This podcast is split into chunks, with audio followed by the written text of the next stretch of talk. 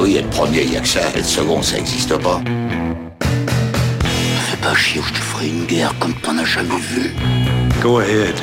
Quand les types de 130 kilos disent certaines choses, ceux de 60 kilos les écoutent. Make my day. Vous savez mon nom, j'ignore le vôtre. Qui êtes-vous?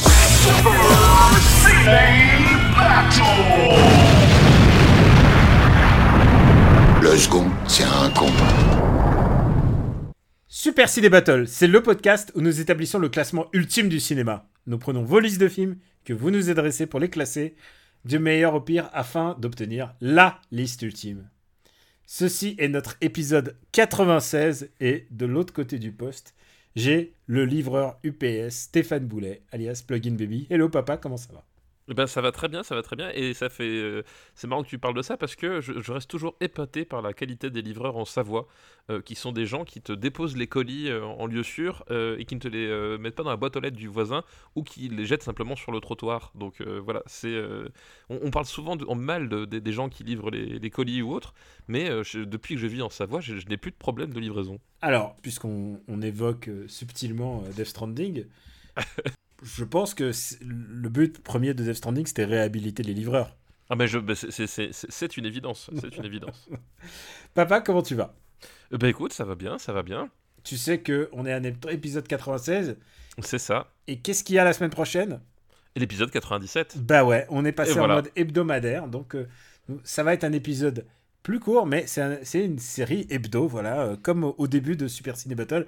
La seule chose qu'on n'a pas regagné des premiers épisodes, c'est la rapidité.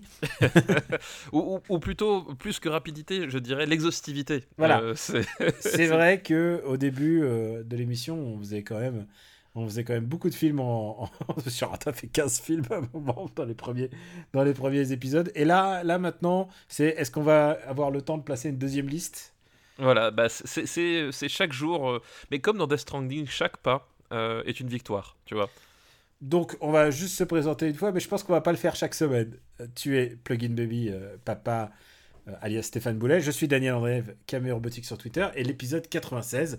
Alors, on va vous le rappeler, si c'est votre premier épisode, eh bien écoutez, enchanté, bienvenue, vous allez être bien. Ceci est un podcast de bonne humeur cinématographique où il y en a l'un de nous deux qui dit plus ou moins des choses vraies et l'autre qui. Et l'autre qui aime euh, euh, Speed Racer, voilà, c'est comme ça. Connard.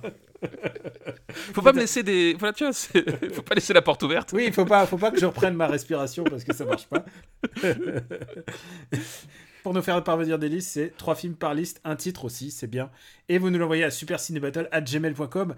On est en ce moment sur la décennie 2000, c'est-à-dire des films qui sont sortis entre l'an 2000 et 2009. Donc, euh, bah, on les passe en revue. Et est-ce qu'on devrait passer peut-être en revue ce qu'on a vu euh, lors de l'épisode précédent? Juste pour dire, il n'y a pas de changement dans notre, euh, top de tête. Voilà, le, film le plus haut classé arrivé dans l'épisode 95, euh, c'était un film français qui était donc De battre mon cœur s'est arrêté de Jacques Audiard. Voilà, le premier film c'est Memories of Murder, deuxième film No Country for Old Men, troisième History of Violence, quatrième Mover, cinquième GSA et sixième, alors je mets un peu l'emphase sur celui-là, Millennium, Millennium Actress, parce qu'il le sort pour la première fois en Au salle. cinéma, voilà. Voilà, et à l'heure où, où nous parlons, je suis déjà allé à l'avant-première euh, de cette sortie au Max Linder, mais comment dire non à un chef-d'œuvre? Parce que c'est vraiment un chef-d'œuvre là, on parle de Satoshi Kon a touché euh, a touché le génie avec ce film-là et c'est le film numéro 6 de cette liste. Devant Voyage de Chihiro, La Graine et le Mulet, The Host et dixième et comme tu le disais, De battre mon cœur s'est arrêté et, 80 et, 24, et 24e. 24ème, c'est ça. Et après, bah après euh, c'est la chute libre puisque euh, puisque Matrix Révolution n'est que 172e entre juste au-dessous de Kingdoms of Heaven, je vois. Oui, bah c'est ça. Bah, le, le retour du roi est, en, est à- au 130e place. euh, petit, petit ventre mou de classement. Et euh, la plus mauvaise entrée de la saison, c'est quand même Final Fantasy VII Advent Children. Ouais, ouais, ouais. Qui, qui s'est quand même fait retailler un costard hein, à même- 258e place. Je suis en train de jouer, en train de me finir Kingdom Hearts, mon gars. C'est pas si éloigné de, de. De ce qu'on disait. euh, Ah ce non, disait là. sauf que tu peux jouer, c'est la différence. voilà, c'est ça. Alors, on va passer tout de suite euh, dans le vif du sujet. Mais oui, on est là pour la, la première liste. hein. C'est une liste qui nous est envoyée par Elodie. Bonjour Elodie pour ta liste, merci. Et c'est une liste, tu sais, j'aime bien avoir un petit truc thématique pour commencer. En général, et je sais pas si on aura le temps de faire une deuxième liste, donc je, je, je- on va au moins faire celle-là. C'est une liste qui s'appelle Charlotte Forever, Ah Donc avec euh, probablement Charlotte Gainsbourg dans le, au casting? Avec Charlotte Gainsbourg au casting. Et le premier film de cette liste, c'est euh, 21 grammes. 21 grammes donc euh, de Inaritu. euh, du De coup, Inarritu. euh, de Inaritu. Oui, c'est vrai qu'elle elle joue dedans. Elle joue la, la compagne de Sean Penn, je crois que c'est ça. hein, C'est la femme de Sean Penn, ouais. Euh, donc, oui, 20 donc, donc est-elle est-elle chanceuse? Je ne sais pas. Ah, alors je ne sais. Bah écoute, elle s'en est sortie en vie, donc euh, c'est pas mal déjà. Ouais. Euh, c'est déjà pas mal.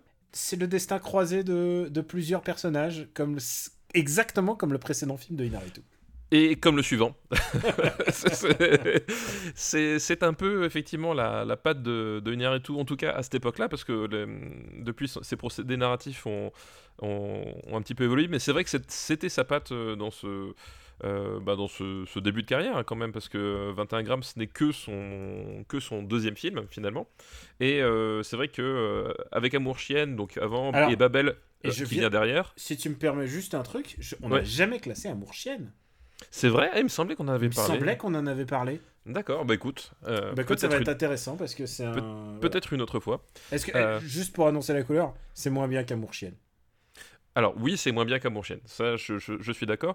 Euh, donc effectivement, ces, trois films-là, ces trois premiers films, ont ce, ce partagent ce, procédé na- narratif euh, d'avoir des points de vue éclatés, donc des personnages euh, qui a priori ne se connaissent pas, qui vivent des choses qui a priori sont, différentes, et au fur et à mesure, le récit va se va recoudre les histoires jusqu'à un- à un point de convergence Mhm. euh, qui va expliquer le pourquoi est-ce qu'on s'intéresse à ces personnages-là, qu'est-ce qui les lie, et, euh, et évidemment, comme on est chez Inaritu, les choses qui vont les lier, ce sont des choses forcément dramatiques. Dramatique. En l'occurrence, c'est un accident de voiture. C'est ça, exactement. Et euh, donc les trois personnages, donc c'est euh, Naomi Watts, Sean Penn et Benicio del Toro. et Benicio del Toro. Voilà, Mm. c'est ça, exactement. De- trois super acteurs. Trois, trois acteurs quand même assez monumentaux, euh, assez monumentaux qui, euh, voilà, qui, qui en plus euh, là sont à, l'époque, c'est- c'est c'est 2003-2004 dans mon souvenir, c'était vraiment le moment où, ils étaient voilà en pleine possession de leurs moyens. C'était la, la Benicio del Toro, c'était devenu quelqu'un de vraiment euh, très recherché à Hollywood euh, puisqu'il y avait eu trafic dans la même période.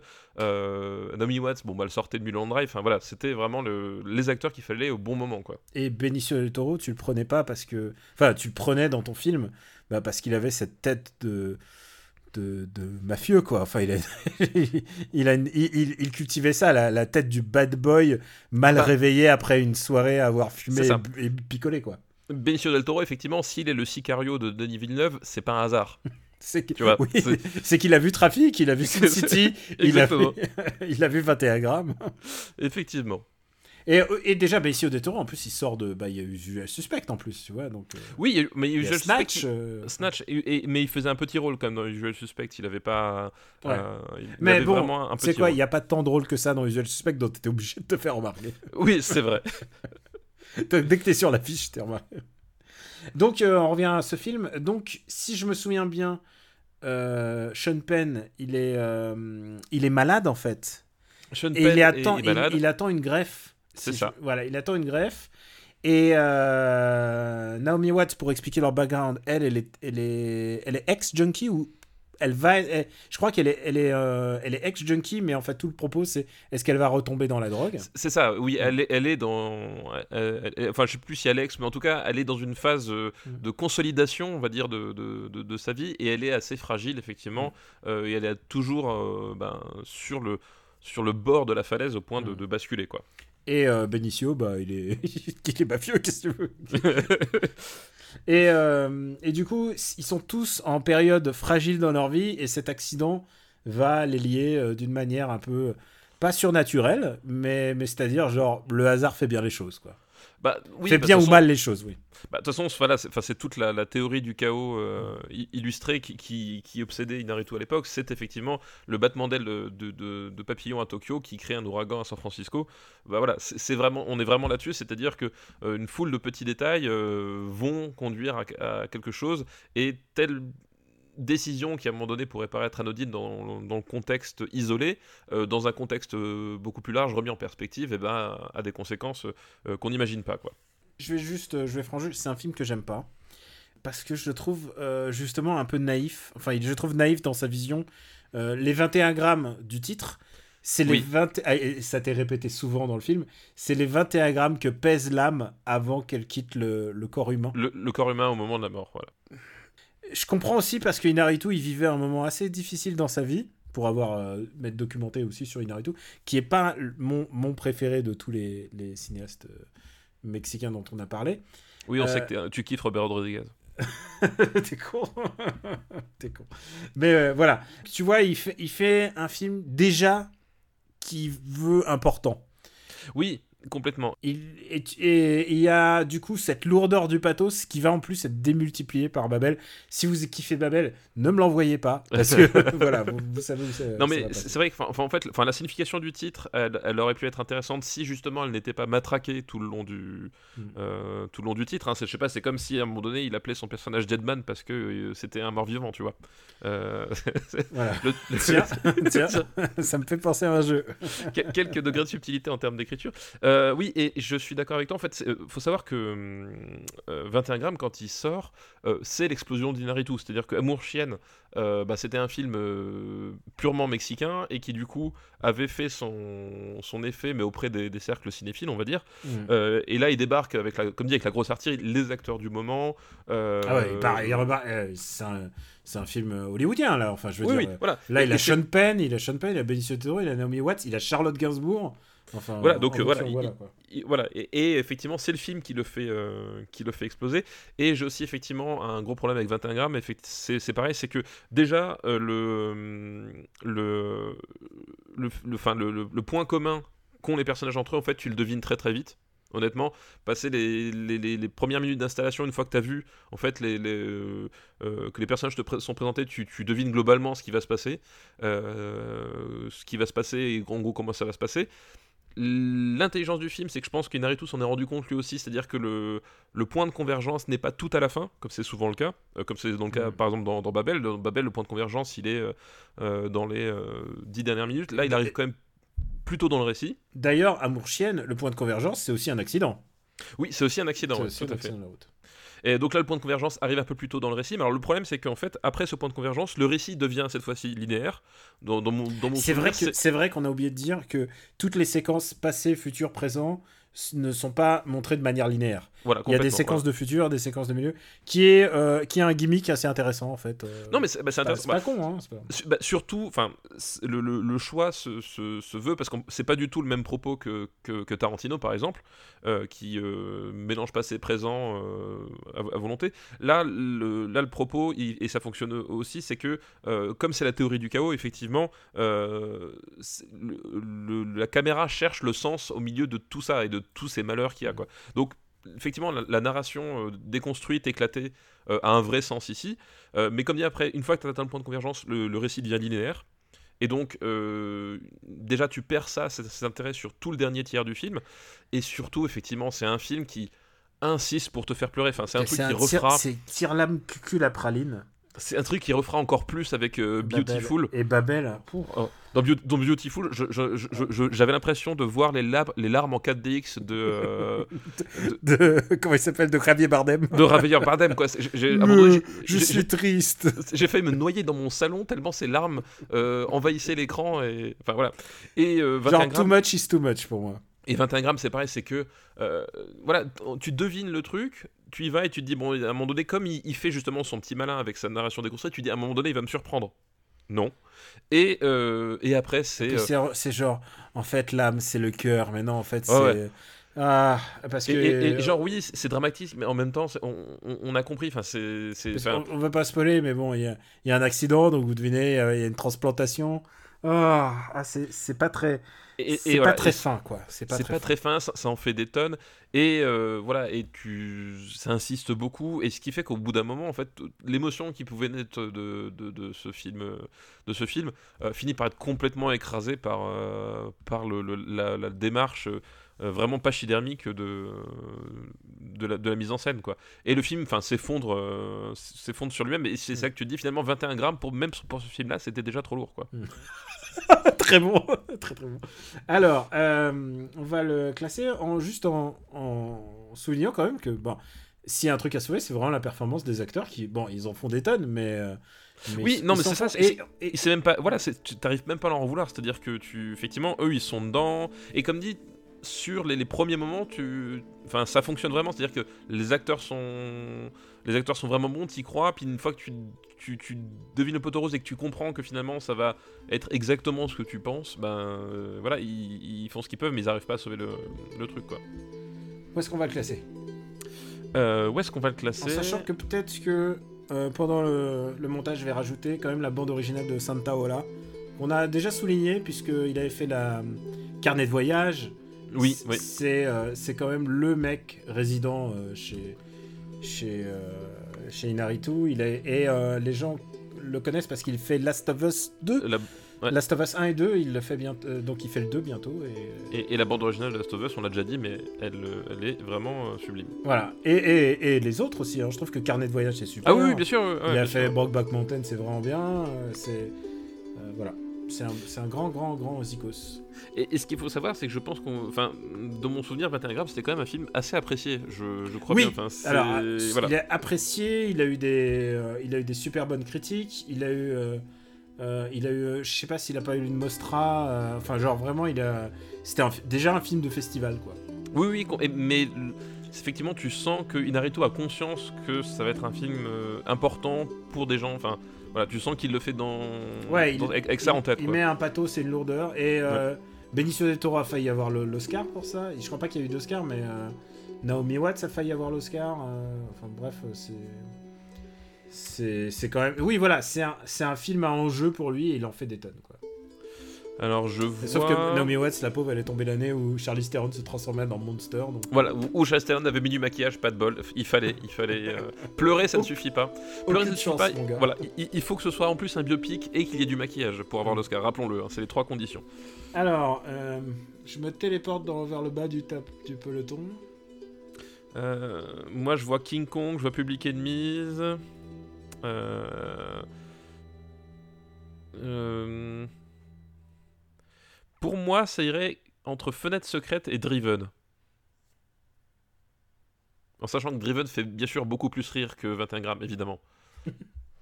Euh, go. Euh, entre fenêtre euh, secrète et Driven. Ouais, donc 192e place. Ça commence fort. Mais sous Hulk.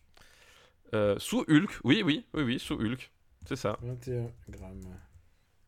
Alors, on continue un peu ce rundown de la, la magnifique filmo de Charlotte. Parce que oh, je l'appelle Charlotte parce que on est amis. Oui, parce que oui, voilà, c'est parce que Le deuxième film est La science des rêves. je ne l'ai pas vu de Ah, Michel bon, bah, Gondry. Écoute, Et- on sort les devoirs de vacances. Donc je ne l'ai pas vu. Tu peux le rajouter au devoir de vacances. on a un fichier devoirs de vacances, c'est dingue. Et, et pourtant, je suis, je suis plutôt client de Gondry, mais euh, celui-là, j'ai pas, j'ai pas vu. Science des rêves. On a quand même un, un bon truc à piocher euh, quand même. Ah oui, oui, on a Ah, pas mal. c'est de vrai trucs, hein. que c'est vrai que comme c'est moi qui choisis, il y a plus de chances que toi tu ne l'aies pas vu plutôt que Oui, moi. oui, c'est- exactement. Même ça. si parfois il y a des listes que je fais, je sais très bien que je l'ai pas vu, mais j'ai envie de faire la liste quand même. Ça m'arrive aussi. hein. Vous inquiétez pas. Et le troisième film de cette liste, c'est Max et les Maxi Monstres. C'est vrai qu'elle joue, elle fait la mère dans Max et le Maxi Monstre Ouais, de et je Spike Jones. Ah, donc le père, c'est quoi? C'est Non, il n'y a, pas de père justement, il y a un beau-père. euh, euh, Ah, mais oui, oui, oui, oui, oui, oui, euh, comment il s'appelle Et c'est. ah, en plus, je l'ai vu il n'y a, pas- a si non, longtemps, et- Gandolfini, il fait le mec dans le costume. Oui, il, bah, il Ouais. f- il fait, il fait effectivement le, le, le monstre principal, je ne sais plus comment il, il s'appelle, euh, qui, qui, accompagne, qui accompagne Max. Euh, et euh, oui, oui, et, et c'est pas un père qu'il a justement, c'est euh, c'est un, un beau-père, je sais plus par qui il est joué, je, je vais retrouver, de, de- voilà. Mais, euh, Et Charlotte Gainsbourg, elle fait un, un des Maxi Monstres. et Charles, ah oui, c'est ça, et Charles Gainsbourg fait un des Maxi Monstres, ça, Mm. elle, fait, elle fait pas la mère, elle fait un des Maxi Monstres aussi. Mais exact. elle le fait en français, ceci dit. hein. C'est elle exact, exact, c'est ça. Oui, oui, tout à fait. Voilà. Euh, tu l'as vu? Oui, oui, je, je l'ai vu, oui, oui. oui, oui. Alors, euh, je tiens juste à dire, comme Lolita lors de l'épisode précédent, Euh, je pense que l'œuvre originale est meilleure. Le bouquin Euh, de Maurice Sendak. de Maurice Sendak, effectivement, euh, qui s'appelle Where the Wild Things Are euh, En VO. en VO. Euh, écoute, moi, je, donc, le- je trouve cette adaptation de Spike Jones euh, vraiment, vraiment réussie. Je et, crois qu'il il a touché à ce qui, qui était bien dans le bouquin. et, euh, et pourtant, c'est super casse-gueule, en fait. Euh, Parce que Where the Wild Things Are, c'est un, un livre de jeunesse, en fait. Mais C'est un, film qui- de- c'est un livre de jeunesse qui fait un petit peu peur. Bah oui, mais Qui prend, temps, pas les, qui prend pas les gamins pour des cons, mais qui. Oui, Voilà. C'est, enfin, je veux dire, la littérature de jeunesse. Enfin, je- tu, tu, tu regardes les, les, les contes, euh, les, contes de, les versions de Grimm, par exemple. Enfin, tu peux pas dire non plus que c'est des, c'est des histoires extrêmement sereines. Ah non, les Euh. vrais contes de Grimm et pas les versions Disney, Oui, voilà, c'est, c'est pas de la blague.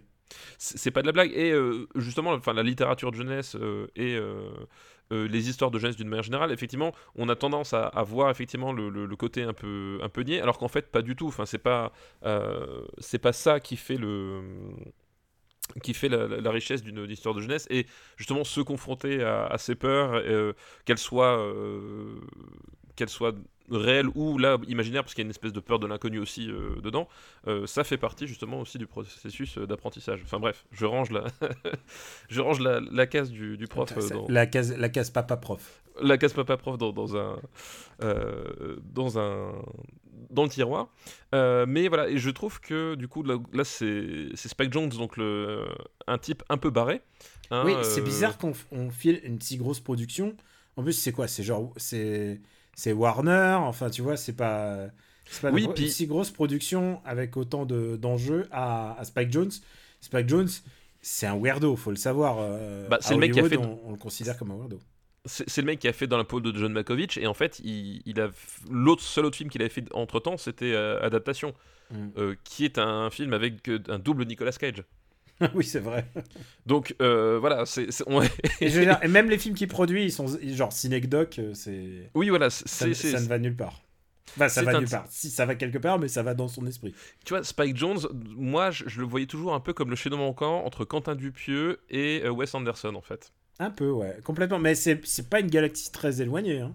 Ah non, non, oui, c'est pour ça que. Mais tu vois, je, voilà, je trouve qu'il est un peu entre, entre ces, deux, ces, deux, ces, deux, ces deux types d'univers.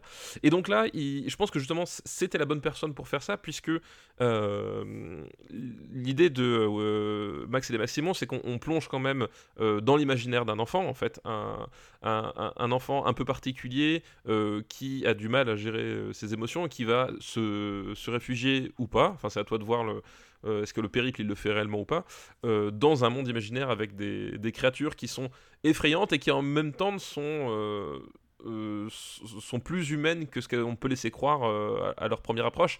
Et c'est évidemment ben, une métaphore de ce qu'est ce petit garçon. Et c'est drôle parce que moi, quand j'ai quand j'ai vu Max et les Maxi Monstres, quand je l'ai revu, en tout cas, je l'ai revu avec mon mon fils et, euh, et c'est en fait c'est un film et un bouquin euh, qui pour un, un enfant hyperactif et euh, bah, lui- ça lui parle beaucoup en fait. Euh, C'est-à-dire que c'est- un enfant qui euh, va se déguiser euh, en, en animal et va euh, sauter, crier partout, déchirer euh, ses, euh, ses- comment s'appelle, ses, ses oreillers, enfin bah, saccager sa, sa chambre, euh, parce qu'à un moment donné, il est, il est victime d'une frustration et euh, et enfin ça pour le coup, euh, c'est vraiment la définition même de ce que peut être un enfant, euh, un enfant, euh, un enfant hyperactif quoi. J'en reviens à c'est quand même ce concept de on donne ça à, Spike Jones, mais s'il n'y a pas que Spike Jones dans l'entreprise.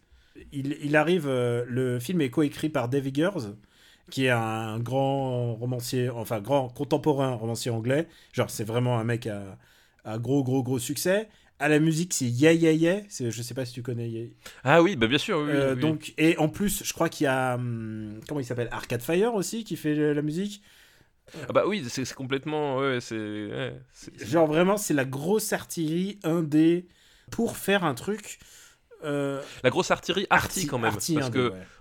Parce que Yeahs et, euh, et Arcade Fire, enfin, Arcade Fire, il y a cette blague sur Arcade Fire, je sais pas si vous la connaissez. Fire Oh, oh, Who the fuck is Arcade Fire C'est quand ils ont remporté euh, des. Les- euh, c'était des, les des Emmy Awards ou les Grammy, je sais plus, enfin, je sais plus en quelle année. En plus, ça devait être quelque part genre en 2006. Oui, mais genre face à Kanye West et des trucs comme ça. voilà. Et, que euh, l'ensemble de, de, la twittosphère et de la Facebookosphère euh, est sorti du bois parce que personne ne connaissait. Enfin, personne. Nous, on connaissait. Voilà, le grand, le grand, voilà, le grand public. Le grand public américain le, grand public américain, puis même, euh, même français, enfin, effectivement, ceux qui, qui, veulent le voir, euh, euh, n'importe quel rappeur à la mode, voilà, recevoir un prix, à ils tombent sur Arcade Fire, ça leur fait bizarre. Et donc voilà, c'est des artistes de, de pointe dans le, dans le milieu art, enfin voilà, dans le milieu dit arty, quoi. C'est vraiment de, de, la niche, mais de la niche, genre quand on, quand on, quand on entend quelqu'un qui, tu sais, on le regarde en coin, puis on fait plein, on fait, je, je sachons. c'est vrai. Euh, et, et, en plus, je trouve qu'il y a un vrai pari de faire des personnages réalistes. C'est-à-dire, c'est vraiment des gars en costume, c'est pas de l'image de synthèse. Donc il y a un truc très concret là-dedans. Oui, et, très concret, et qui, et qui fonctionne parce que justement, on est dans un univers enfantin, c'est-à-dire que euh, la construction que tu peux avoir de, de, de, ton imaginaire, c'est, quand tu, même quand tu fais des rêves, c'est que tu, tu, tu sais que c'est pas réel, mais en même temps, ça te le paraît suffisamment. Enfin, et je trouve qu'il restitue bien cette frontière justement en, n'essayant pas de faire du photoréalisme avec, des, avec euh, une tonne de, euh, euh, d'images de synthèse. Alors il y en a sans doute aussi de temps en temps, mais le côté costume, le côté concret, palpable des monstres, euh, euh, qui fait que à la fois tu, il y a un truc qui est assez impressionnant parce qu'ils sont, ils sont grands, ils ont, ils ont des tronches qui n'est pas possible, et en même temps grotesque, fait que ça, ça, ça colle parfaitement à, l'univers dans lequel on veut te plonger à, voilà, à travers le regard de cet enfant. C'est un film que j'apprécie aussi, mais je trouve que, enfin, il est difficile d'accès. C'est-à-dire, tu peux pas. Tu peux pas le donner comme ça à même à un adulte, hein, j'allais dire un gamin, mais même à un adulte, c'est un, c'est un film pour. Je pourrais pas dire pour enfants. Mais c'est un film introspectif, quoi. C'est un film existentiel sur, sur, euh, sur plein de choses, en fait. Et qui est aussi complexe que l'œuvre de, de, de Sendak. Maurice Sendak est mort en 2012. J'étais pile aux États-Unis à l'expo Sendak au moment. Genre, euh, j'étais à l'expo Sendak et genre, il est mort quelques jours après. Enfin, un truc. Ah, donc tout est de ta faute, une fois de plus. mais, non, non, j'adore Maurice Sendak, je trouve que c'est un super bouquin. Je trouve que ses illustrations sont super. Enfin, vraiment, en plus du point de vue illustratif, j'adore. Je trouve l'univers super, quoi. Et je trouve que le film restitue bien ça. Il est vraiment pas aussi bien que les bouquins, mais il fait vraiment de son mieux. Non, non, et moi je trouve que ça fonctionne vraiment bien. Et effectivement, c'est vrai que c'est euh, un film qui, qui, est bizarre parce que. Euh, euh, déjà, il est, euh, il est assez, euh, assez lent, c'est-à-dire que pour, pour, des, pour des gamins, enfin, a fortiori des, des gamins de la génération de, de, mes enfants qui sont habitués à être bombardés d'images. de synthèse qui bougent dans tous les sens. Oui, puis de trucs un peu hystériques. Là, on est sur une narration qui, au contraire, est, est vachement, vachement plus délayée. et effectivement, il y a tout le côté irrationnel aussi des, des, créatures. C'est-à-dire qu'à un moment donné, il y a ces destructions de, de maisons qui n'ont aucun sens, vraiment. Euh, et c'est la première rencontre que tu fais avec eux. Et, et tu vois tout toute cette immaturité, toute cette, euh, voilà, tous ces comportements complètement irrationnels. Enfin, il y a, y a, vraiment quelque chose que faut se laisser abandonner en mm. fait à un moment donné dans ce, dans ce, dans, dans, dans ce film-là. Et, il a l'élégance justement de ne pas vouloir à un moment donné raccrocher les wagons. Enfin, voilà, il, il, a l'élégance justement d'assumer jusqu'au bout son parti pris. Euh, réaliste sur cette histoire absurde. Enfin voilà, il y a de, jouer vraiment sur, sur, le, sur le contraste et de s'y tenir jusqu'à jusqu'au final et pas avoir euh, un truc moralisateur ou explicatif. Enfin voilà, il, reste euh, sur la même lignée. Et euh, du coup, ça fait un truc assez bizarre. C'est qu'est-ce que je viens de voir Où est-ce que ça va? Et en fait, enfin, tu, tu, tu es obligé de plonger dedans pour, pour, pour, pour, comprendre le truc, pour être à fond Et ça marche. Et tu finis par aimer le gamin aussi. C'est-à-dire, bah, c'était pas, gagné, c'était pas gagné. En plus, les, films avec des acteurs, des comédiens enfants, du point de vue du gamin et tout, c'est toujours, c'est pas, c'est pas gagné d'avance. Bah, c'est pas gagné d'avance, mais c'est ce que je dis justement à propos des, enfants hyperactifs, c'est que euh, quand je dis hyperactifs, c'est les vrais hyperactifs, c'est que c'est des mômes qui, euh, de l'extérieur, tu, tu, tu, tu, comprends pas ce qui se passe et puis tu, tu dis aussi pareil euh, c'est un gamin mal, élevé en fait. Non c'est pas ça le c'est pas ça l'histoire. Tu vois c'est pas une question d'éducation d'être mal élevé ou quoi que ce soit c'est que c'est à un moment donné c'est une façon d'aborder le monde et la relation aux autres qui qui est complètement différente des codes que nous on peut avoir. Et effectivement tu, tu plonges avec lui dans, dans dans cette façon qu'il a de gérer la frustration et tu t'y attaches parce que tu voilà tu vois cette relation avec les monstres tu vois euh, c'est- pareil les monstres qui n'arrivent pas à avouer leurs sentiments puis qui, qui reviennent qui changent d'avis puis qui s'énervent d'un seul coup et euh, Max qui, qui voit qu'effectivement le, le- à un moment donné c'est bah, c'est un, un miroir qui Mm. lui est, qui lui est tendu aussi Euh, voilà et cette scène où il va voir où il va voir sa mère puis il lui demande pardon enfin voilà il y a Ah ouais, non, mais- ça fonctionne vraiment bien quoi fonctionne bien. On a dit euh, Charlotte Gainsbourg en VF, mais bon, il y a Forrest Whitaker, Paul Dano, Gandolfini. C'est oui il y a Paul Dano c'est évidemment quand même, oui, oui. C'est quand même un chouette, euh, un chouette casting. Où est-ce qu'on va le classer? Eh bien, où est-ce qu'on va classer Max et les Maxi Monstres? Euh, Tu vois, j'aurais dit qu'il était plus récent que ça, tu vois. Non, c'est 2009. 2009, ah ouais. Euh, Max et les Maxi Monstres. Je monte un petit peu, je monte, je monte. Euh, Tu vois, je trouve ça mieux que. je trouve ça mieux que Dolls, hein, c'est sûr. Je trouve ça. je- Ah, je Dolls, trouve où est-ce ça qu'il mieux est. Est-ce que ça serait un top 100 déjà? Ah, je pense que ça peut. euh, Est-ce que c'est mieux Voilà. dans le top Un 100. film sur l'enfance un peu bizarre, Pogno. Ah, ça, je trouve ça mieux Ouais, que Pogno. ok, je suis d'accord, je te suis. Je, trouve- je trouve ça, je trouve ça plus réussi que Je Pogno. C'est donc ça- on, Euh, on, vole, on vole au-dessus sais, de l'îlot nazi que nous avons créé, c'est-à-dire entre la chute, Black Book, la le pianiste, la vague. Il, est où notre îlot nazi voilà. Ah oui, je le vois, je le vois, 91 là. Euh, euh, ça va au-dessus de Batman Begins. Ouais. Euh, Après. Que- ah, voilà, après, voilà. après. Weirdo, weirdo. La vie aquatique. Euh, alors je préfère Maxi et Maxi Monstre à la vie aquatique. Euh, mais ça ira pas au-dessus de Gladiator. D'accord, ok. Ouais, tu sais quoi, euh, c'est. Donc euh, au-dessus du plus beau combat, Allez, au-dessus du plus beau combat. le plus beau Qui des un, combats. qui est un très beau film, mais un très beau film Disney, quoi. Ah oui, ça c'est sûr. ouais, on va tous gagner. Voilà, non mais c'est ça, voilà, c'est bon, c'est... Mais, mais, mais quand même, tu, tu, tu verses Il ta larme, Michel. sur Netflix en plus. Faut avouer. Moi, je l'ai vu sur Netflix, le plus beau des combats. Je crois même que tu. C'est le genre d'anecdote que tu me dis. Eh, justement, il est dispo. Quoi? Quoi, il est dispo? Bon, bah, on. a- Euh, parce Ouais, que je, je l'ai croisé sur Netflix, c'est pour ça. Alors, on en a fini avec la liste euh, d'Elodie. Merci Elodie pour ta liste, excellente, euh, excellente liste, même si je n'ai pas vu un des films, mais... On va passer à une liste euh, qui nous est envoyée par un fidèle auditeur. À tel- Fidèle à tel point qu'il m'a. Alors, ça n'a rien à voir. J'ai j'ai choisi sa liste parce que sa liste s'appelle One Hit Wonder. Ça existe aussi au ciné. Ah, donc c'est liste de Monsieur François Non. Benjamin, Et c'est quelqu'un qui n'habite pas en France et qui m'a envoyé un comics. Figure-toi, il est arrivé à la rédaction de Gamecult et, et je tiens à le remercier. Ah oui, à commis- de- de- depuis Montréal, Ouais. c'est ça? C'est David Oui. Intro Ligator qui nous avait envoyé une liste Mais- au oui, oui. tout début du podcast, je crois, euh, qu'on avait passé en tout cas. Et c'est une liste qui s'appelle One Hit Wonder. Ça existe aussi au ciné. Donc, merci David. Merci David pour ta liste, Et effectivement. je vois qu'il y a un film dans sa liste qu'on nous avons qui s'appelle Almost Famous. Ah oui, Almost Famous qui est. euh, attends, l'a- je- je- qui est pas très loin en plus. Il est, il est euh, vu, vu. Il est 81ème. 81ème, il est quelques places en dessous de Maxime Maxi Monstre. Euh, ouais, c'est vrai. Donc c'est une, c'est une bonne place. C'est un film que j'aime beaucoup. euh, Almost Famous. C'est un film que j'aime beaucoup si vous voulez, c'est dans l'épisode 63. C'est un film que j'aime vraiment beaucoup. Ensuite, un autre One Hit Wonder, c'est Patrick Sébastien dans Thème.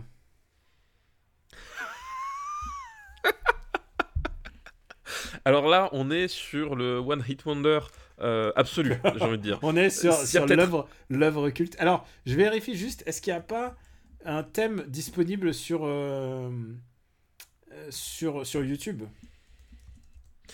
Euh, il est possible, mais c'est dommage qu'il n'y ait pas quelqu'un qui ait fait une, une version 4K, 4DX euh, de ce film-là. Eh, eh, attends, Euh, attends, parce attends. Tu crois que je n'ai pas cette version 4K 4D? que Tu crois que j'ai pas ce, ce- ce film? Tu crois que je ne l'ai pas si tu le veux? Ah non mais non, je, je sais que tu l'as. Euh, thème donc effectivement Euh, One Hit Fra- Wonder. François Co est de mes amis. Oui c'est ça. c'est- Nous connaissons les bonnes sources. Alors, c'est Euh. si vous connaissez pas Thème, accrochez-vous. C'est euh, c'est- le seul film de son auteur Voilà. déjà. En tant que réalisateur, hein, il faut le savoir. Euh, c'est le seul film de son, de son auteur. Il faut savoir que euh, euh, il, il a euh, euh, Patrick Sébastien, donc c'est avant tout un, un ménestrel euh, de la télévision française. Euh, c'est une personne, voilà, c'est une personne qui a amusé les petits et les grands de 7 à 77 ans. C'est un doux rêveur. Euh, C'est un doux rêveur. C'est un idéaliste. euh, Et alors, et tu sais quoi? C'est à lui qu'on doit le petit bonhomme en mousse. Non, alors, Euh, avant, avant que tu deviennes voilà. un peu difficile avec, un peu, un peu dur avec lui, je tiens à dire un truc. Et les sardines, les sardines, c'est aussi lui. Mais excuse-moi, ce- cet homme est, est le patrimoine J'ai de la sympathie pour euh, Patrick Bouteau. C'est de son vrai nom, Patrick Bouteau. De son vrai nom, Et Patrick pourquoi je sais c'est ça C'est parce que j'ai vu le documentaire sur Patrick Sébastien que Patrick Sébastien lui a, lui a consacré. Et euh, je pense que j'ai- le DivX, c'est un des premiers DivX que j'ai jamais encodé moi-même, mon gars. J'ai vu ça, j'ai dit, il me le faut à tout jamais. C'est un documentaire où il parle de lui-même. Il est déguisé. Et il est déguisé, tu sais, comme à l'époque où il avait fait le grand bluff. Tu sais, avec des. euh, avec Oui, des oui, bah, je- je moustaches et rappelle, tout ouais. ça. Et il joue quelqu'un d'autre qui parle de Patrick Sébastien.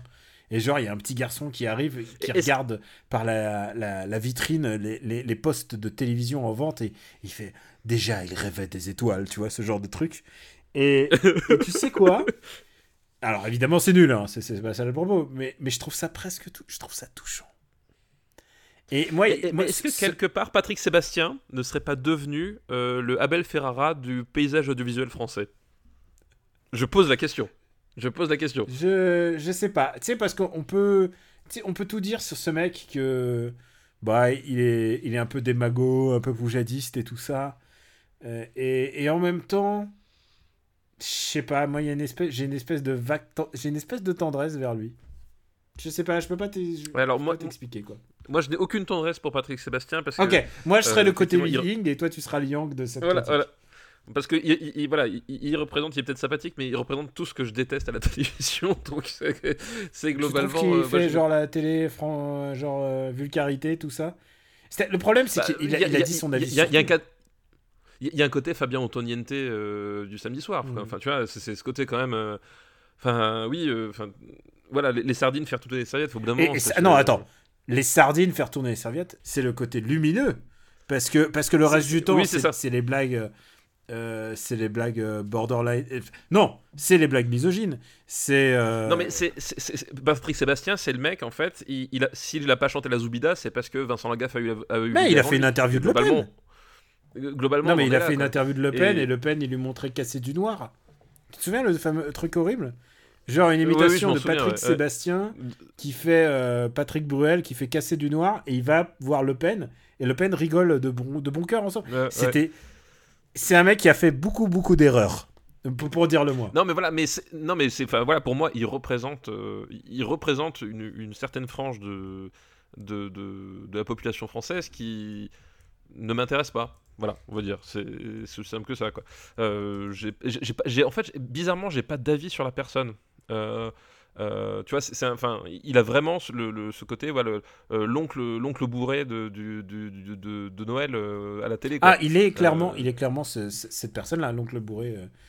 Il est, Voilà. il est clairement Et, ce mec. Ah, vas-y, un, verre, un verre de plus. tu peux pas t'amuser. Et- et autant- On peut plus s'amuser.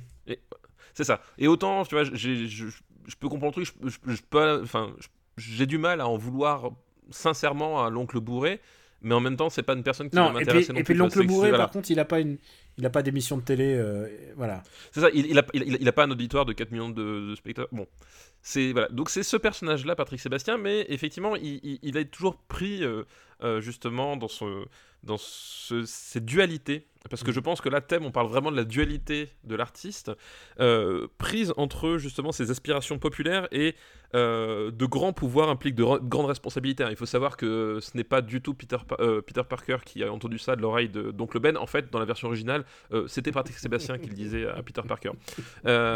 Puisque, donc voilà, on, on parle de, de, de grand auditoire et il en, avait, il en avait quand même conscience. Et du coup, il s'est dit à un moment donné, il faut que je me sers de cette notoriété pour parler de sujets sérieux.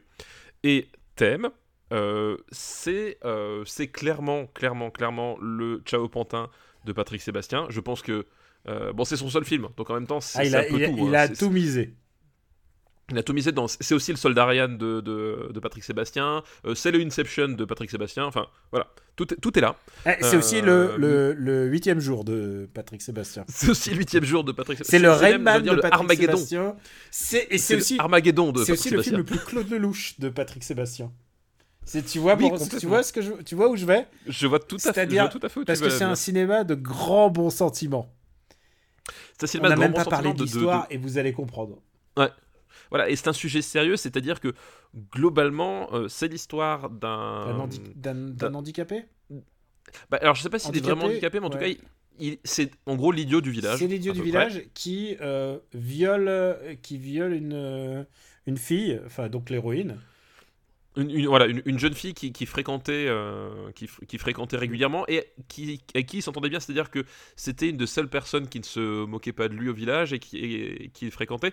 Et l'idée, c'est qu'en fait, il la viole parce que euh, c'est la seule façon dont lui, il a, il a euh, été témoin de l'amour. C'est-à-dire que il vit dans une, dans une famille rurale où euh, c'est pas, c'est pas dit directement, mais, mais globalement, euh, tout le monde est à la fois cousin, mère, femme et enfant. Euh, et euh, il y a des jeux euh, entre les adultes, euh, des jeux sexuels entre les adultes qui à un moment donné sont vus par, des, par ce simple d'esprit et qui pensent que l'amour c'est c'est ça. Voilà. Et arrive, euh, le, arrive le et Patrick... Patrick, Sébastien, le docteur, et arrive Patrick Sébastien dans cette histoire qui qui, a sa- est le, qui sa docteur qui va, qui va être- dégueulasse à l'époque. Voilà, qui, effectivement euh, quelque part entre Lorenzo Lamas et Nicolas Cage en fin de carrière, en- au niveau capillaire en tout cas, et peut-être même en, termes de niveau de jeu de, co- de comédien, euh, qui va être la personne qui au milieu de tout ça, parce qu'évidemment euh, il a agressé la jeune fille, donc tout le monde lui en veut, personne ne le comprend, et il va être cette sorte de rayon de soleil que n'aura pas eu Jack Nicholson dans Vol au-dessus d'un nid de coucou, tu vois. Cette personne qui va, qui va le comprendre et qui va pouvoir élever le débat et pouvoir montrer toute l'humanité des choses. C'est exactement ça. Parce que c'est quand même une thèse un peu foireuse, puisque il va faire en sorte que d'opposer euh, la victime du viol et, son violeur, en fait, pour faire une espèce de- d'électrochoc pour la guérir. Enfin, je sais pas pour la guérir, mais pour qu'elle se remette. Et je sais pas, je sais pas comment on peut écrire ça. Bah, Et surtout, surtout c'est fait, euh, fait avec euh, la subtilité d'une Panzer Division dans une école maternelle euh, polonaise, quoi. Euh, le truc, c'est littéralement, t'as des, t'as des moments où Patrick Sébastien, il, il est presque en face caméra à, à nous débiter le, le- le discours qu'il a appris par cœur. C'est pas comme ça la vie. C'est pas comme ça la, La vie. c'est oui, l'amour, et l'amour, c'est thème. Bon, exactement, et, et tout est, euh, enfin tout, tout est comme ça. Euh, c'est filmé comme un, comme un téléfilm euh, France 3 Picardie. Euh, Enfin, c'est vraiment c'est la totale. C'est-à-dire qu'il y, a un décalage permanent entre les bonnes intentions, euh, voilà l'espèce de, message hyper maladroit sur euh, euh, sur les enfants un peu différents. En plus, c'est pas très bien défini. Enfin, il est idiot du village, mais alors euh, tu as l'impression qu'il mélange un peu euh, à la fois autisme, à la fois euh, crétinisme, à la fin. Tu sais pas trop, c'est juste un, un type qui est un peu différent, voilà. Euh, et donc il y, a cette espèce de discours euh, hyper naïf, hyper maladroit, et ce sérieux qui, qui fonctionne pas parce que euh, parce que voilà le le- l'exécution est, est quand même assez lamentable et, et- et- lui avec son son sa, queue de cheval et son bouc là qui, qui- on dirait sorti c'est l'instit mais dans un hôpital psychiatrique voilà il y a plein de trucs qui font que et, et cette interprétation de, du, du jeune homme qui, qui fait vraiment Simple Jack dans, dans Tropic Thunder quoi on, on- c'est vraiment euh, c'est vraiment si vous, si vous avez vu le Simple Jack Tropic Thunder c'est ça mais pendant une Et- heure et demie avec Patrick Sébastien quoi Euh, Patrick Sébastien et ses amis, parce qu'il a quand même eu Annie Girardot. oui il y a Jean-François Balmer aussi Jean-François Balmer, euh, enfin, genre, il a eu tous les copains. Et surtout, on l'a même pas dit, mais à, à la chanson, il a eu quand même le meilleur d'entre nous. Et j'ai- oh, et j'espère va- je vais pouvoir le mettre pas trop fort Ah pour pas, pour pas, pour pas choquer les gens, mais Patrick Fiori. Patrick Fiori effectivement je me souviens même plus de euh, l'air, mais c'est- je, non non mais je t'aime, tu es mon seul thème. Euh, c'est pas la peine. C'est pas trop trop la peine. Euh, oui oui c'était c'était aussi un attentat auditif. hein. Il n'y avait pas qu'un attentat contre le cinéma dans ce dans ce morceau. Alors évidemment, évidemment, on vous invite à vous reporter à l'affiche de Nanarland, évidemment parce qu'un euh, film comme ça ne pouvait pas ne pas avoir sa fiche à Nanarland. C- Oh oui, euh, c'est un excellent candidat. Enfin, je veux dire, c'est tout y est, tout y est. Honnêtement, c'est c'est c'est c'est consternant. C'est un des c'est consternant et je crois qu'il y a même genre il y a même pas la circonstance atténuante de je crois qu'il y a il y a un truc je pense un mot pour qualifier quand même ce film, c'est de la mégalomanie. Oui, c'est un égo C'est un mec hein. qui, je sais pas quelles sont ses références cinéma, genre s'il allait au cinéma à ce moment-là ou c'est quoi Qu'est-ce que c'est que pour lui le cinéma Genre, euh, qu'est-ce que c'est pour lui Ce film, genre, il, il est sorti en quelle année? Il est sorti en 2000, tu vois? 2000, ouais, c'est ça. Est-ce qu'en 2000, tu te dis, tiens, c'est ça, c'est ça mon cinéma, c'est ça.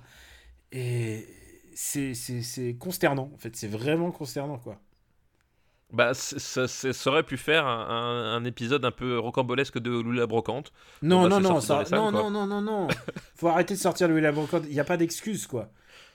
Non, non, mais il n'y a pas d'excuse du tout. Donc ça, on est d'accord. C'est nul, c'est. C'est consternant pour tous les gens impliqués dans cette histoire. Et, euh, et, et, malheureusement pour lui, il, en plus, il a été descendu par la critique.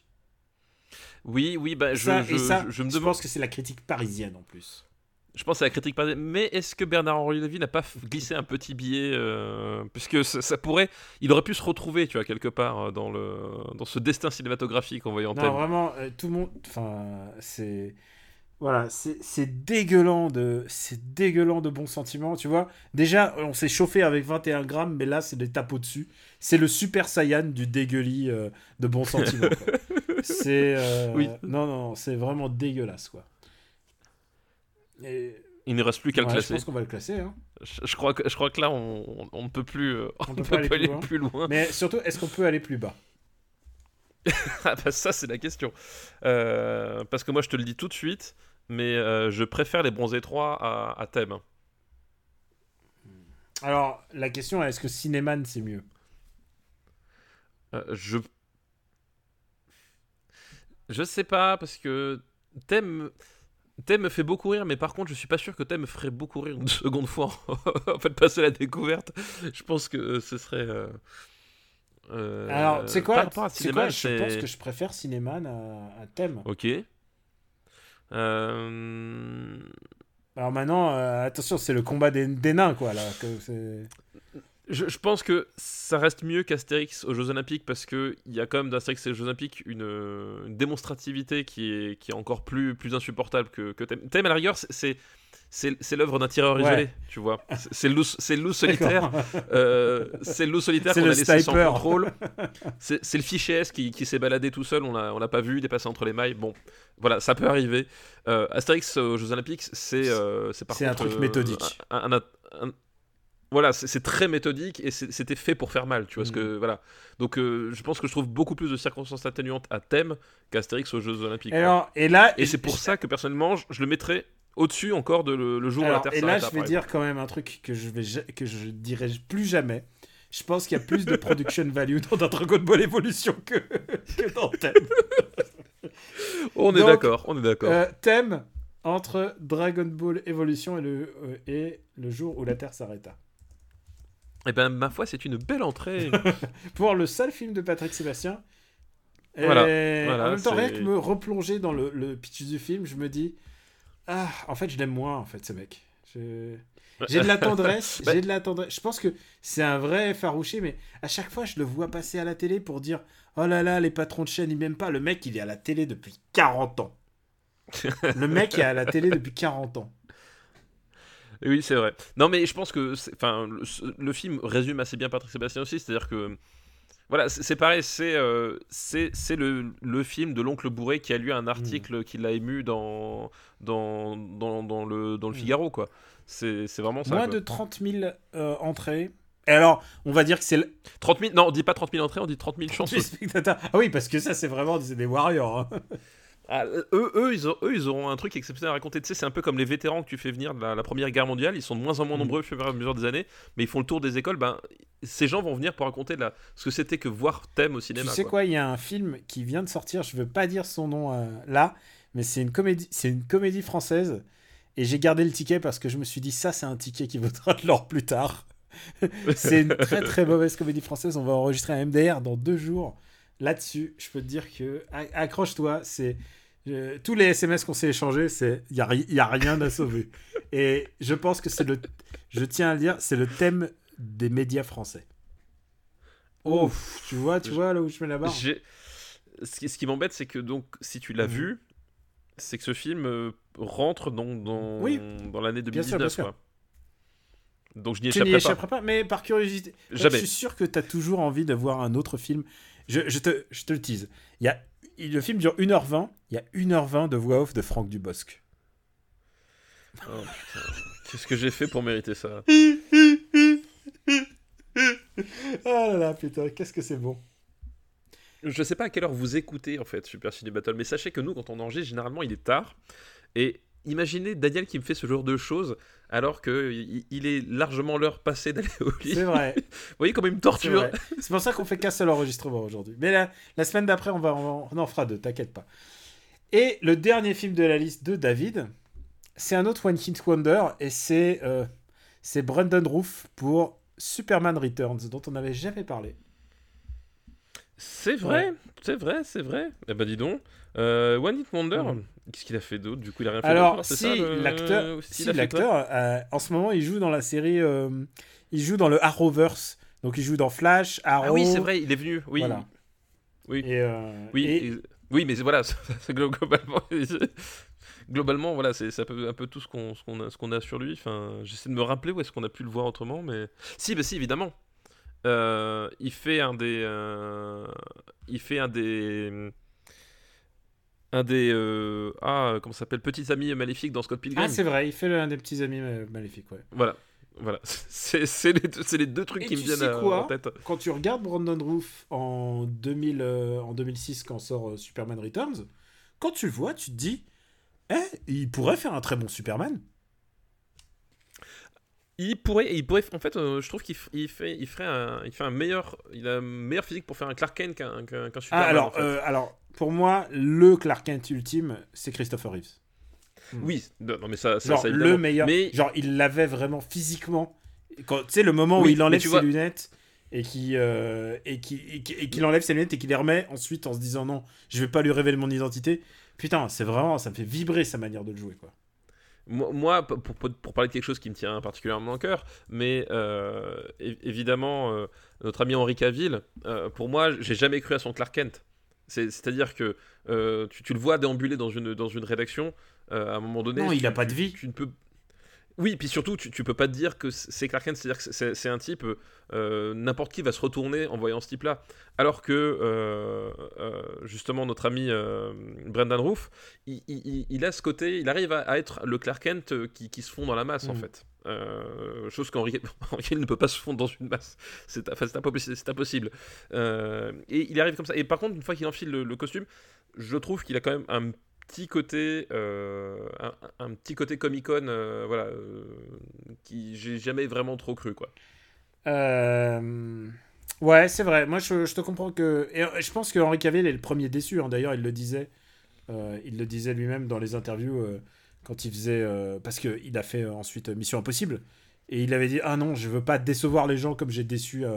Comme mon Superman a déçu, quoi. Bah, à tel point qu'il a claqué la porte. Hein, Bah, et, et- et moi, je dis, tu sais, euh, pour avoir vu Shazam, tu sais qui je dis qui est super dans Shazam? C'est. euh, Le torse de Superman, non, c'est ça? c'est l'agent d'Henri Cavill qui a dit non, on cite pas pour ces conneries. Moi je dis bonhomme, il a réussi, il a su rester bonhomme quoi. Alors revenons-en à Superman Returns, un très mauvais film. Ah, Alors, très mauvais, j'irai Ah, pas jusque-là, mais je mauvais pense que film. C'est un très mauvais film. Je pense que euh, déjà euh, Bah, déjà, le postulat de Superman Returns, comme son nom l'indique, c'est une c'est erreur que déjà. euh, c'est une suite en fait de ce qu'avait proposé Richard Donner euh, dans, Richard dans Donner, Superman euh, 2. Ils font genre Superman, Superman 3 et 2. Superman 4 n'ont pas existé. Donc déjà, Alors, j'ai- j'aimerais bien avoir ce luxe, Ouais. quand même. Moi, de me dire Superman 3 et moi Superman j'aime 4 bien Superman existé. 3 moi. Non, je sais bien, Daniel. Mais, Mais, il est rigolo Superman choses que 3, tu c'est un film drôle. Il y a beaucoup de choses que tu aimes. Non mais, Daniel. non mais je veux dire, C'est ce que je dis. le truc c'est que Brandon Roof est un Superman ok dans un, dans un très mauvais film. Et c'est la même chose pour un autre, pour un autre comédien qui est dedans, c'est Kevin Spacey. Ah, mais quel spécial. Non, quel spécial- il, Il, il est, atroce atroce dedans. parce que euh, il y a une seule scène pour moi. Alors je vais, je, je vais faire les pour et les contre. Il y a une seule scène bien, c'est la scène de l'avion. C'est un moment, il y a l'avion qui menace de s'écraser. Et, tout d'un coup, Superman va le sauver. Et c'est le seul moment d'héroïsme du film. Sinon, grosso modo, la seule chose que fait Superman, c'est de soulever un rocher. Bah, en fait, euh, de toute façon, d'une manière générale, ce Superman-là, le seul super pouvoir qu'il a, euh, c'est d'être une sorte de Fenwick géant, c'est-à-dire qu'il empêche les, les choses de tomber, euh, globalement, pendant tout le film. Ou alors, à l'inverse, il les soulève. Mais c'est le seul mouvement qu'il est capable de faire. Voilà, c'est un, Superman. C'est très vertical, euh, mais c'est à peu près, effectivement, les seules choses qu'il fait. Et donc, tu l'as dit, c'est un Superman qui revient après 5 ans d'absence. 5 ans d'absence de la Terre, qui- chose qui Voilà, n'est qui jamais, qui n'est jamais évoquée, qui n'est jamais expliquée. Et euh, ce qu'on apprend plus tard, c'est qu'en plus, il a eu un enfant avec euh, Lois Lane. Oui. Oui. Et euh, donc, donc ça, c'était pas la meilleure idée du siècle. plus, hein. il est pire père que Son Goku. Je pensais pas dire ça un jour, mais tu vois, Son Goku, c'est quand même une baltringue. Parce que le mec, il décide de rester mort alors que sa femme, elle, elle, elle est enceinte d'un enfant. Non, non, c'est un mec qui, qui a, qui a deviné ce que ça impliquait la paternité, et moi je comprends tout à fait son choix. Quoi, tu veux dire, si t'avais pu faire Son Goku, tu l'aurais fait Ah bah bien sûr, je, je- Ouais, exactement. bouge pas, je vais m'entraîner en enfer. Ok, fax bye, je reviens dans 12 ans. Et donc, lui abandonne, abandonne euh, Lois Lane, il abandonne la Terre pour une raison. Il abandonne Donc, la Terre, déjà, ouais. moi, j'aime pas un film où Superman abandonne dès le début, en fait. J'ai- j'ai- J'aime pas ça comme celui-là, ça me- ça m'énerve. Et d'ailleurs, euh, Man of Steel, la première chose que fait euh, Superman quand il est en costume de Superman, c'est il abandonne et il se rend. Et je sais, Oui, je sais pas qu'est-ce qu'ils après- ont avec Superman qui se rend. C'est pas ça Superman, putain. Et, et après, euh, dans Man of Steel, il passe son temps à sauver soit des militaires, soit sa petite amie, c'est tout ce qu'il fait. Alors, et là, en plus, il est pas très bon père puisque il est remplacé par Cyclops. Euh, tu te souviens, le comédien qui joue euh, Oui. Cyclops dans... c'est vrai. et qui, a eu un rôle tout pour... James Marsden, qui a eu un rôle tout pourri Ouais. dans X-Men 3. Il le tue euh, comme, comme une merde parce qu'il avait signé avec Warner pour faire ce film-là. Et c'est lui qui devient le, le père de substitution du, du fils de Superman. Et il est un meilleur père que Superman. Et qu'est-ce que fait Superman pendant tout le film une fois qu'il est revenu? Il lurque à travers les vitres de la maison de Lois Lane. C'est à leur cœur pendant une heure. Il regarde, il reste en train de voler dehors et il regarde la meuf qu'il a abandonnée pendant 5 ans. C'est super creepy. On n'a même pas parlé du réalisateur, mais une fois que j'aurais prononcé son nom, je pense que les gens auront compris, c'est Brian Singer. Brian Singer, euh, ouais, effectivement, euh, qui, euh, qui était peut-être encore dans- à cette époque-là sur, sur le, sur le, le malentendu, on va dire, usual Ah bah oui. suspect, où les gens se sont dit Ah, c'est- peut-être un grand réalisateur.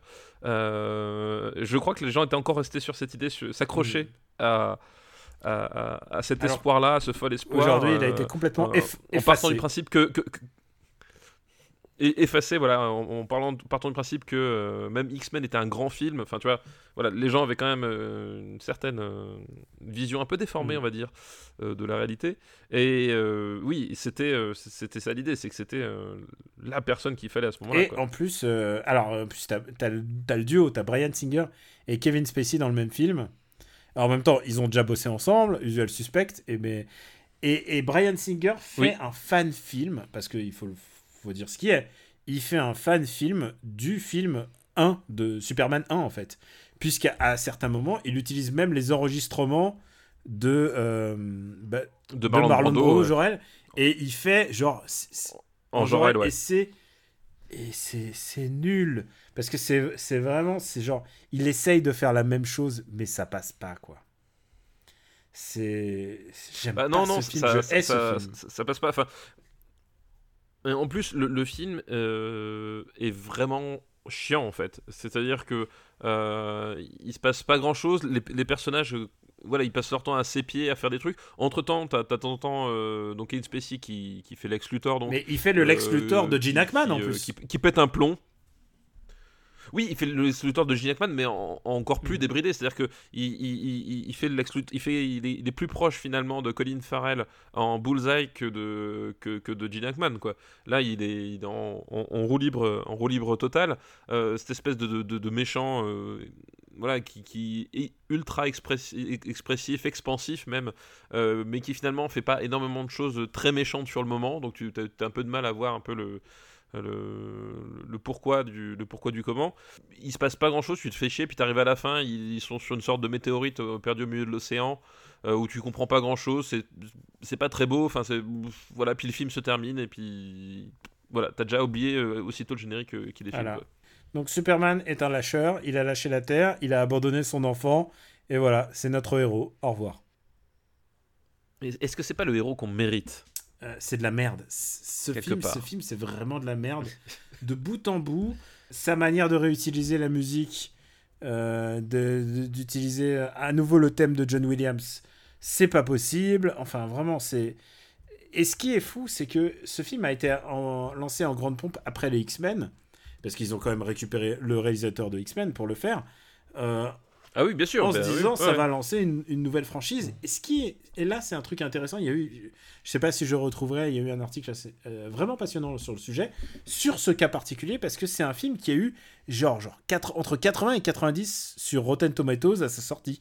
Les critiques ont été ultra positives. Et qu'est-ce qui s'est passé pour que euh, tout d'un coup, euh, en l'espace de six mois, tout d'un coup, sa réputation euh, se brise, je ne sais pas. Il y, a eu un, il y a eu un emballement sur ce film au moment de sa sortie, et puis tout d'un coup, euh, bah, ses notes sont encore assez, assez élevées en fait. Alors que maintenant, tout le monde te dirait que, te dirait que c'est, c'est, quand même pourri. Alors, je sais que notoriété publique, il y a, il y a Tarantino qui dit qui, qui soutenait ce film en disant ah non mais évidemment que Tarantino il soutient une vision d'un, Superman qui perd et qui revient la, la queue entre les jambes à Metropolis. Mais, mais c'est pas un bon film, ça. En, en- en même temps, je veux dire, euh, euh, Tarantino, il a le droit de se tromper aussi de temps en temps. Hein. C'est vrai, c'est vrai, t'as le Je- droit, t'as le droit, ouais. C'est pas parce que.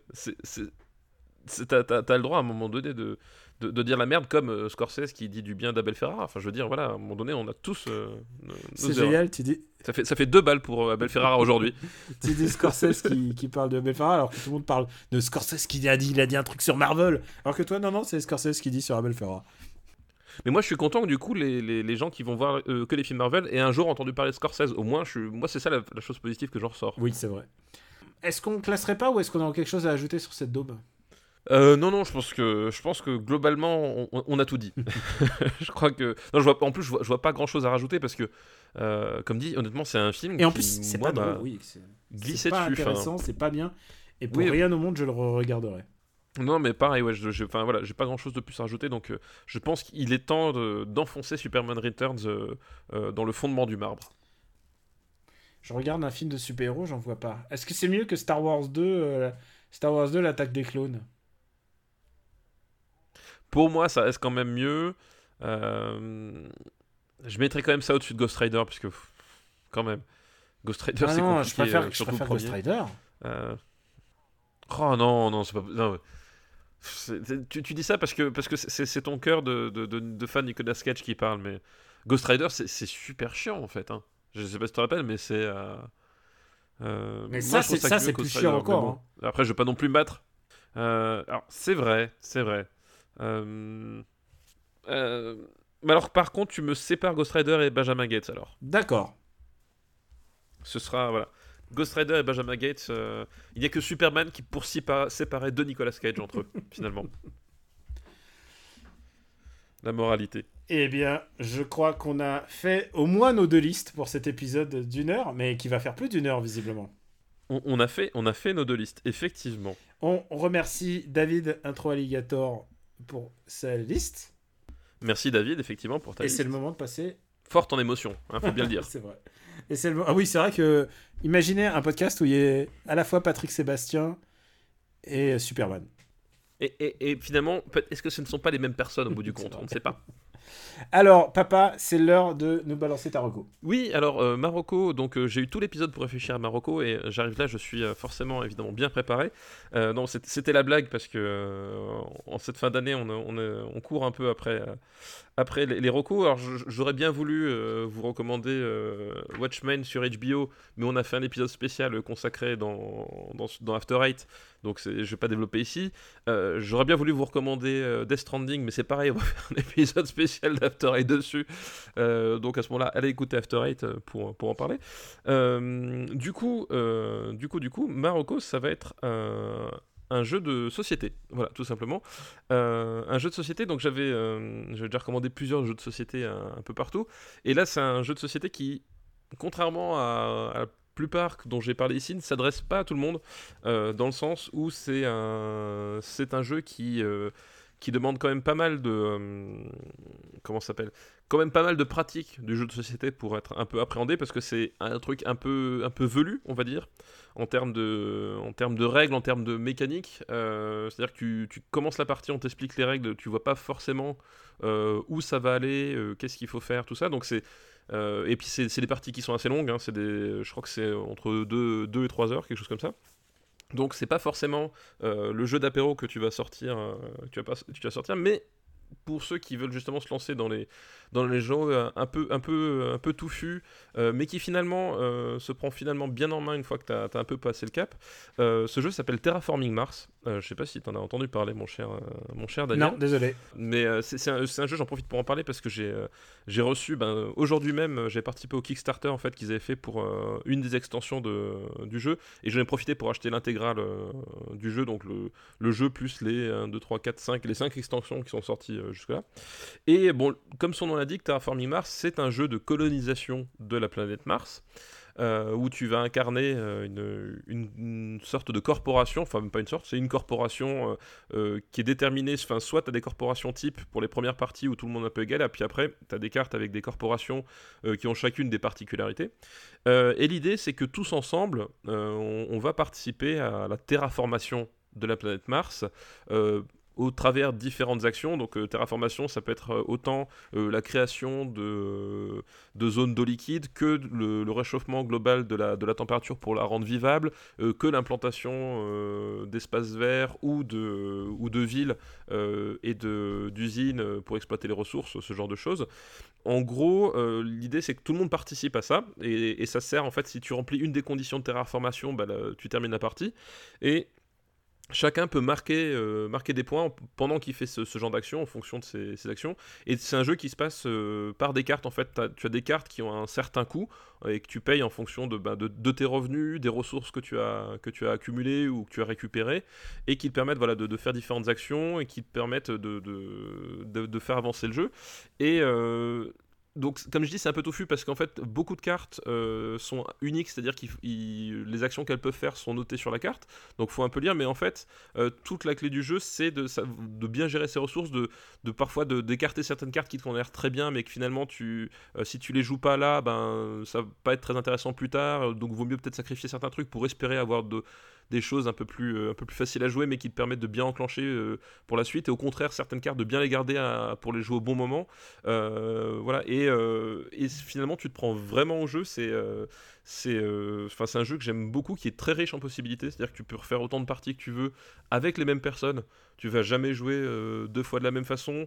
Et selon les cartes que tu as, selon la corporation que tu as pris au début, tu as des possibilités de, jeu qui s'offrent à toi. Tu peux, tu te la jouer fourbe avec des, trucs pour un, peu piéger les autres, ou au contraire faire un truc un peu plus dans ton coin.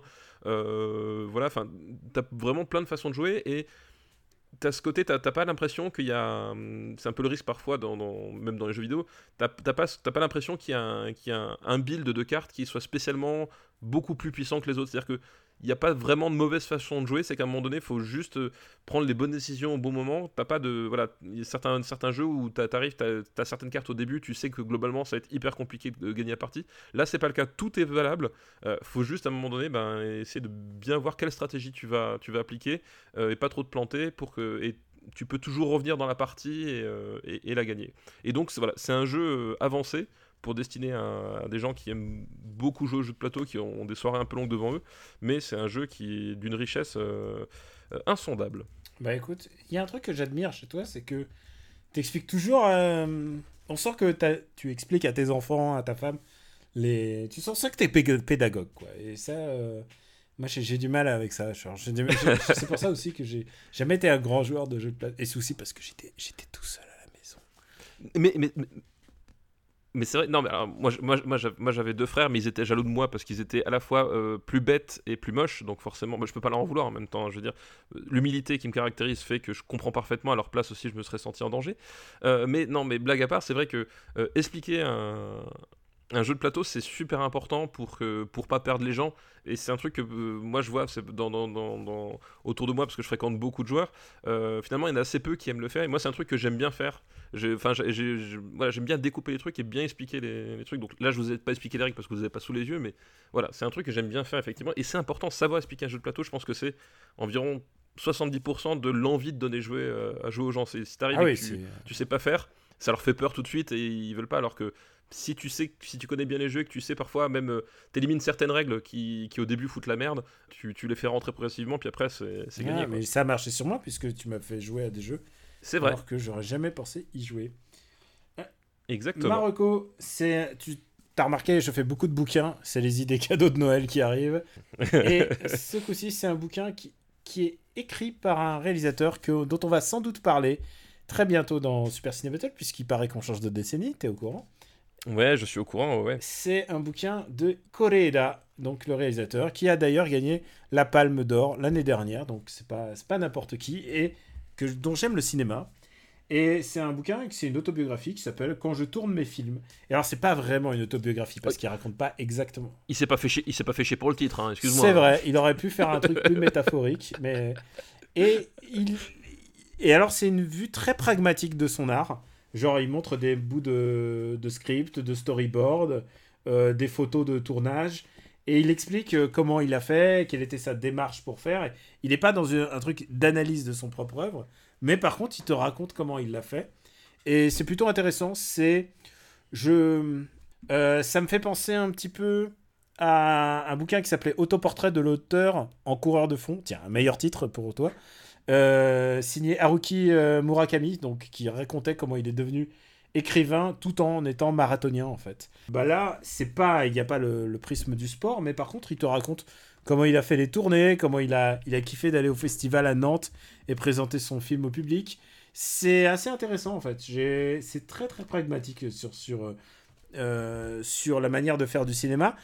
Comme c'est un des rares réalisateurs de cinéma aujourd'hui euh, au Japon, bah, c'est toujours assez intéressant de voir comment on fait des films d'auteur maintenant aujourd'hui. Et la bonne solution, c'est de faire des films d'auteur qui marchent au Japon, qui ensuite marchent en Occident, pour qu'ensuite tu fasses des films avec Catherine Deneuve qui sort. Euh, il y a un film qui sort l'année, le mois prochain. Oui, c'est vrai. Avec Catherine Deneuve et Juliette Belge qui s'appelle La Vérité. Et je sais pas si ça sera un grand film ou ça sera juste un téléfilm avec euh, un téléfilm de luxe. Mais je suis curieux de le voir parce que je suis toujours bon client de Corée là.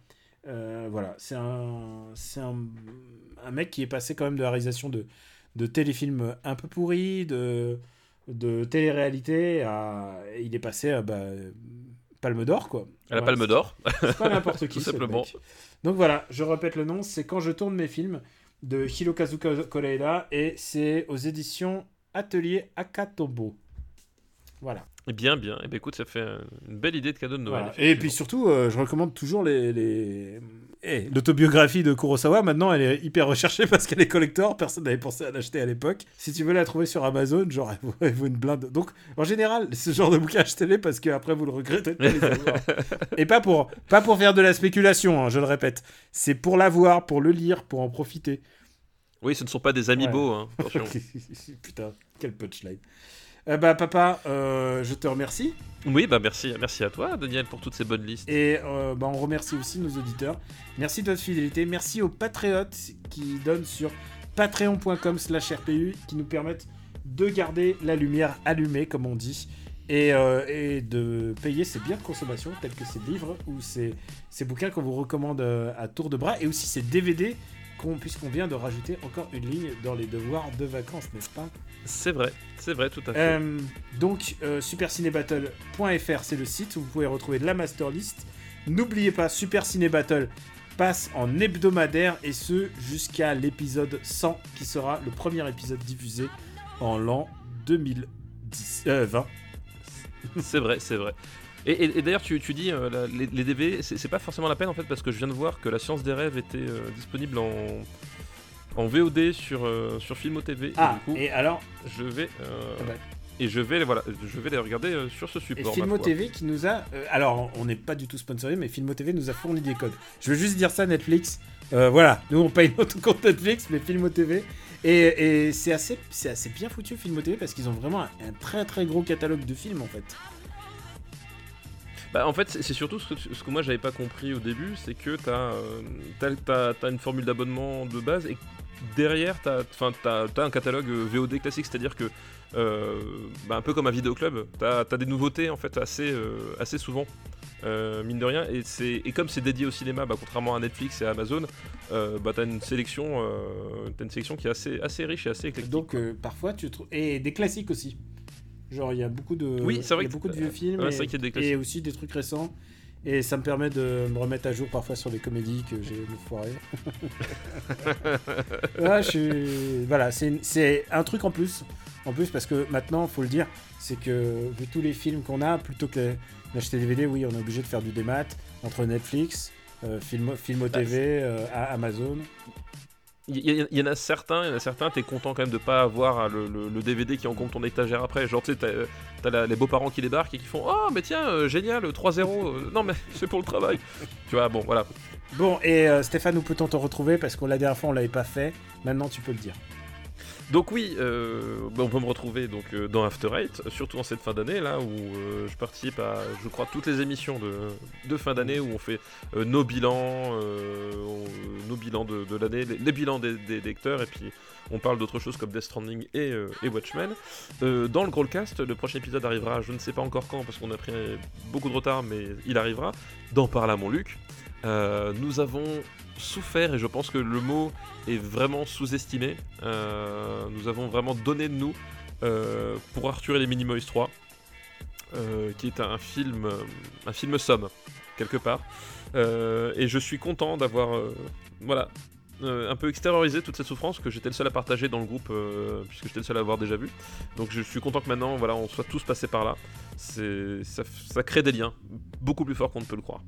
Euh, puis après donc sur, sur Twitter, gkpluginbaby, sur Gamecult, puis, puis voilà, puis voilà, c'est déjà pas mal. Et pour ma part, bah, Camérobotique sur Twitter, After Eight, Super Ciné Battle, euh, BD sans modération très bientôt, bientôt des updates là-dessus.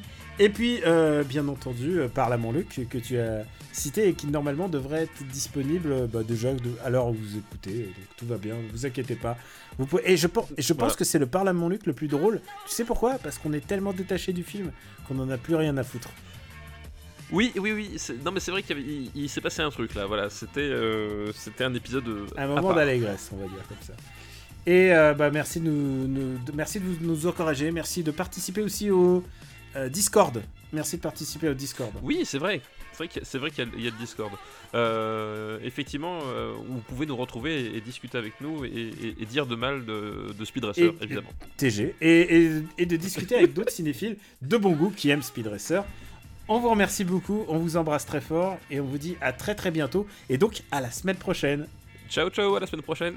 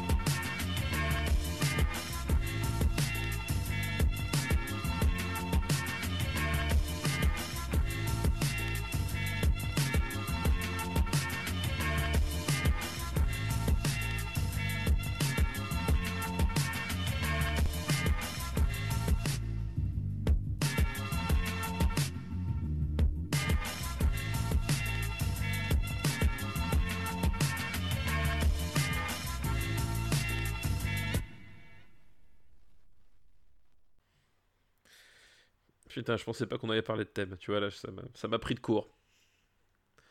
Ah bah oui, non mais, euh, thème, honnêtement, c'est un tel choc quand tu le vois, enfin, tu... Tu peux faire ce que tu veux, t'es pas prêt dans le ventre de ta mère, quoi. Ça, c'est... euh, Ah, c'est... Ouais, ouais, c'est... Voilà. c'est vraiment le... C'est comme un mec bourré au PMU qui, qui, te sort des, des, des, histoires de, de macroéconomie keynésienne, tu vois, enfin c'est... Mon gars, c'est pas la peine, quoi. Arrête ton char, on sait qui tu es. Une production RPU.